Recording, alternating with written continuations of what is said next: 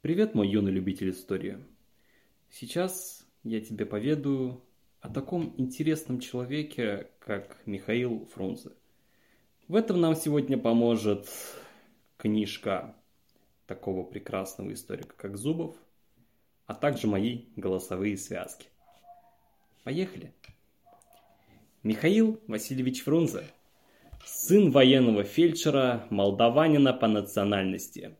Окончив гимназию в городе Верном, позже Алма-Ата, он в 1904 году поступил в Петербургский политехнический институт, где вступил в РСДРП, примкнув к большевикам. За участие в демонстрации был выслан из столицы, вел пропаганду в Москве и в Иваново-Вознесенске. В мае 1905 года был руководителем Иваново-Вознесенской стачки и Первого совета рабочих депутатов. В декабре 1905 года участвовал в боях на Красной Пресне в Москве, где вооруженными налетами на полицейские участки создал себе репутацию умелого террориста.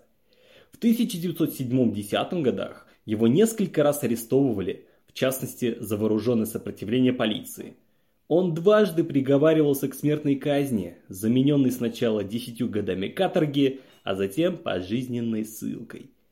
В 1915 году бежал из ссылки, работал под чужой фамилией в Читинском переселенческом управлении, в 16 году направлен руководством РСДРПБ для революционной работы в действующую армию. Под фамилией Михайлов служил в Комитете Всероссийского земского союза на Западном фронте – возглавлял большевистское подполье в Минске с отделениями в 3 и 10 армиях. В феврале 17 года Фрунзе стал руководителем Минской организации большевиков, потом занимал должности начальника милиции Минска, председателя Совета крестьянских депутатов Минской и Вленской губернии. С сентября 17 он председатель исполкома Совета и комитета РСТРПБ в Шуе. В октябре 17 года Фрунзе во главе организованного им двухтысячного отряда принимал участие в боях по захвату власти в Москве. В 18 году совмещал должности председателя Иваново-Вознесенского губкома РКПБ, губосполкома, губсовнархоза и военного комиссара. Участвовал в подавлении Ярославского восстания. С августа 18 года военный комиссар Ярославского военного округа. С февраля 19 года Фрунзе последовательно возглавлял несколько армий, действующих на Восточном фронте против верховного правителя России адмирала Колчака. В марте он стал командующим южной группы этого фронта.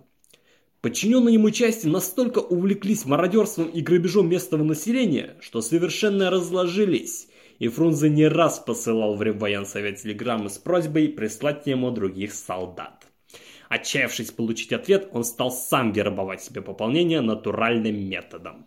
Отогнал из Самары эшелоны с хлебом и предложил оставшимся без еды людям вступать в Красную Армию. В крестьянском восстании, поднявшемся против Фрунзе в Самарском крае, участвовало более 150 человек.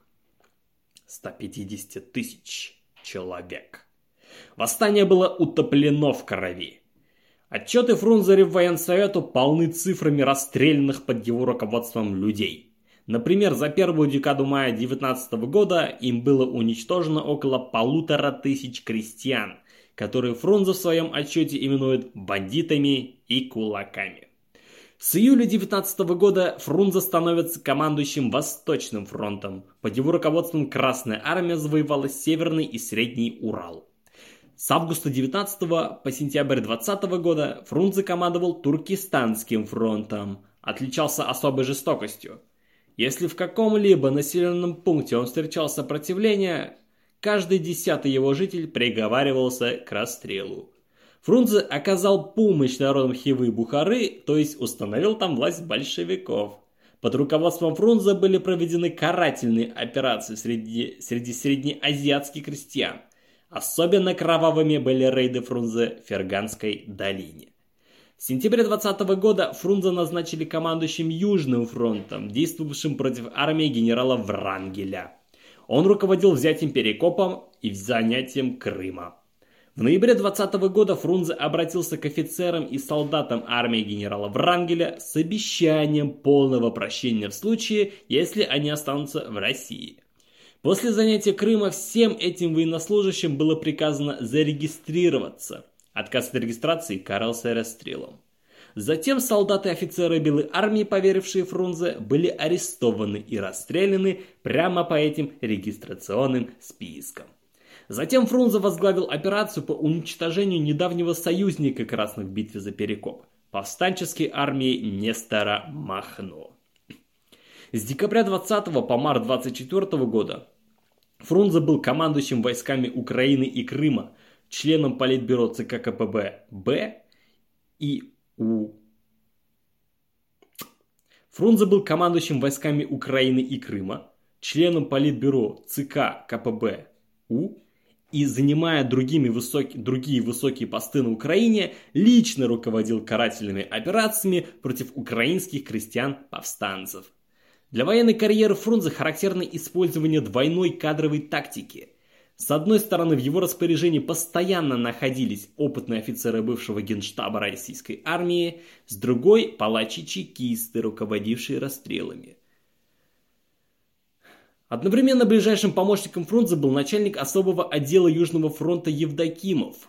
Конце 20 -го года Фрунзе вручил этому чекисту орден Красного Знамени за успешное проведение спецоперации в Крыму, в ходе которой под личным руководством Евдокимова было казнено 12 тысяч человек, в том числе 50 генералов и 300 полковников. Фрунзе умер 26 января 25 года в результате неудачной медицинской операции и похоронен был на Красной площади. На этом данный выпуск завершен. Надеюсь, у вас сложилось правильное или же свое мнение о данной личности, с которым вы со мной никогда не поделитесь.